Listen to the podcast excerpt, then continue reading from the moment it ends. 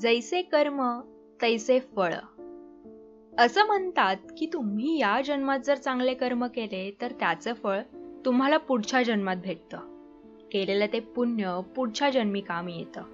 आणि जर तुम्ही पाप केलं किंवा वाईट कर्म केलं तर त्याचाच भोग तुम्हाला पुढील जन्मात भोगावा लागतो. आता पाप पुण्य या विषयात आपण पडणार नाही.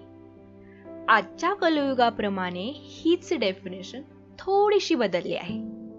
तर ती अशी आहे की या जन्मातल्या कर्माचं फळ याच जन्मात मिळत असतं किंवा भोगावं लागतं. नमस्कार मी नेहा आणि याच विषयावरती सोल ट्यून मार्फत घेऊन आली आहे एक नवीन पॉडकास्ट ज्याचं टायटल आहे कर्मा. आजचा एपिसोड थोडासा स्पिरिच्युअल थोडासा आध्यात्मिक आणि जरासा मार्मिक आहे. आपण अनेक वेळा ऐकलं असेल जैसे कर्म तैसे फळ देतो रे ईश्वर. आणि गीतेमध्ये सुद्धा याचं वर्णन आहे की आज आपण जे करणार आहोत तेच उद्या आपल्यासोबत होणार आहे. म्हणजे काय? थोडक्यात आज आपण पाहणार आहोत कर्माचे सिद्धांत. आजच्या या कलयुगात माणसाने ऍटलिस्ट कर्माला तरी घाबरलं पाहिजे.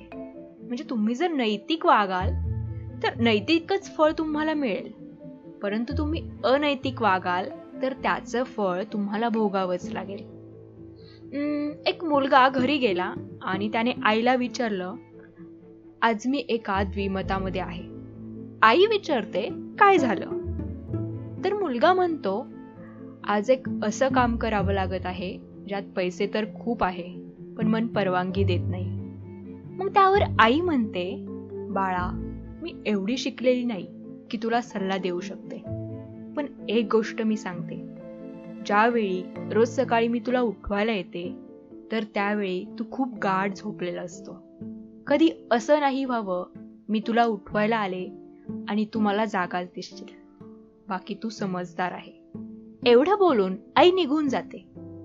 आणि मुलगा म्हणतो आई मला माझं उत्तर भेटलं. सो कभी अनइथिकल मत होना दोस्तों. वैसे आप भी काफी समजदार हो. तर कर्मफळ हे भोगावंच लागतं. त्यामुळे वाईट उद्दिष्ट ठेवून कोणतंच वाईट कर्म करू नका. एक माणूस रागामध्ये त्याच्या दुकानातल्या मॅनेजरला कानाखाली देतो. आता माहीत नाही त्या माणसाला कोणत्या गोष्टीचा राग होता. त्याने एक लावून दिली मॅनेजरला. आता तो बिचारा मॅनेजर एम्प्लॉय होता त्याचा. तो तिथे तर काही करू शकला नाही. तो घरी आला आणि सगळा राग त्याच्या बायकोवर काढला. त्याने बायकोच्या एक कानाखाली लावून दिली. आता ती बिचारी बायको तरी काय करणार? खूप राग होता. आता तिने तिचा सगळा राग तिच्या मोठ्या मुलावर काढला आणि त्याच्या कानाखाली लावून दिली. आता त्या मोठ्या मुलाचा राग ना आईवर चालणार होता ना वडिलांवर. तिचा छोटा मुलगा म्हणजे त्याचा छोटा भाऊ. तर त्या मोठ्या भावाने त्याचा राग त्याच्या छोट्या भावावर काढला.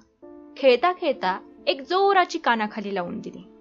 म्हणजे दुकानदाराने मॅनेजरवर काढला मॅनेजरने बायकोवर काढला बायकोने मोठ्या मुलावर काढला आणि त्याने त्याच्या छोट्या भावावर काढला. आता छोट्या भावाच्या घरात अजून कोणी नव्हतं तो त्याला मारू शकतो. तो रागा रागात बाहेर गेला बाहेर एक कुत्र होतं. चालता चालता त्याने त्या कुत्र्याला जोराची लात मारली. आता कुत्र्याला जशी लात बसली तर कुत्रा पळाला आणि त्याने एका माणसाच्या पायाला चावा घेतला. आणि आता चावा घेतलेला तो माणूस तोच होता ज्याने मॅनेजरला कानाखाली मारली होती. तर तुम्हाला सांगायचा उद्देश हा की चुकून एक साधी कानाखाली जरी तुम्ही कोणाला लावली ना तर त्याचं कर्मफळ हे भोगावंच लागणार आहे. भलेही तुम्हाला तुमच्या कर्माचा इन्स्टंट रिझल्ट दिसला नाही तरी ते बॅलेन्समध्ये रिझर्व होणार आहे. आणि ते तुम्हाला याच जन्मात फेडायचं आहे. हे लक्षात ठेवा. तर तुम्ही विचार करा हे खातं जो कोणी चालवतो ना त्याच्या खात्यामध्ये पॉईंट झिरो झिरो पर्सेंट सुद्धा एरर नसतो. ते म्हणतात ना डोळ्यांनी फळ पाहिलं तर मनात लालसा निर्माण झाली. आता फळ डोळ्यांनी पाहिलं पण फळ तोडू शकत नाही. पाहिलं डोळ्यांनी तोडायला गेले पाय. तर पाय तोडू शकत नाही तर मग तोडलं हाताने. ज्याने पाहिलं तो गेला नाही. जो गेला त्याने तोडलं नाही. ज्याने तोडलं त्याने खाल्लं नाही. आणि ज्याने खाल्लं त्याने ठेवलं नाही. ते गेलं पोटामध्ये. आणि थोड्या वेळाने जेव्हा बाग राखणदाराने पाहिलं तेव्हा काठीचे दणके लागले पाठीला. पाठ म्हणाले यात माझी काही चुकी. मग ज्यावेळी काठीचे दणके पाठीला लागतात तेव्हा अश्रू डोळ्यातून निघाले कारण फळ डोळ्यांनी पाहिलं होतं.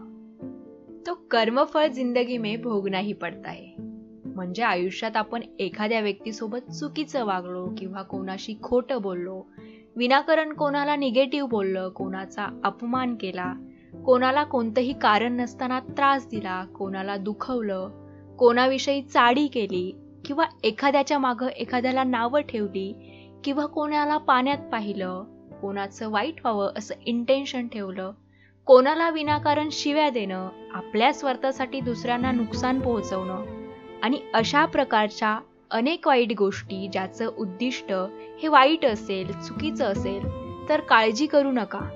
नियमाप्रमाणे जे तुम्ही दुसऱ्यांसोबत वाईट उद्दिष्ट वाईट हेतू असणारी कृती कराल तुमच्यासोबतही अगदी तसंच होणार आहे. त्यामुळे आयुष्यात कशालाही नाही घाबरलं तरी चालेल पण स्वतःच्या कर्मांना मात्र नक्की घाबरा.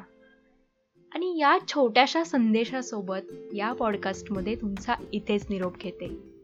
तुमचा काही फीडबॅक असेल काही सजेशन असतील तर नक्की आम्हाला कळवा. सोल ट्यून सिक्स हे पेज हँडल इन्स्टा त्याचप्रमाणे ट्विटर फेसबुकवर सुद्धा आहे. तिथे तुम्ही पोस्ट खाली कमेंट करून किंवा डिरेक्टली मॅसेज करून कळू शकता. आणि पॉडकास्ट आवडलं असेल तर लाईक फॉलो शेअर करायला विसरू नका. सो फॉर नाऊ बाय पुन्हा भेटू नेक्स्ट एपिसोडमध्ये तोपर्यंत ऐकत रहा. Soul tunes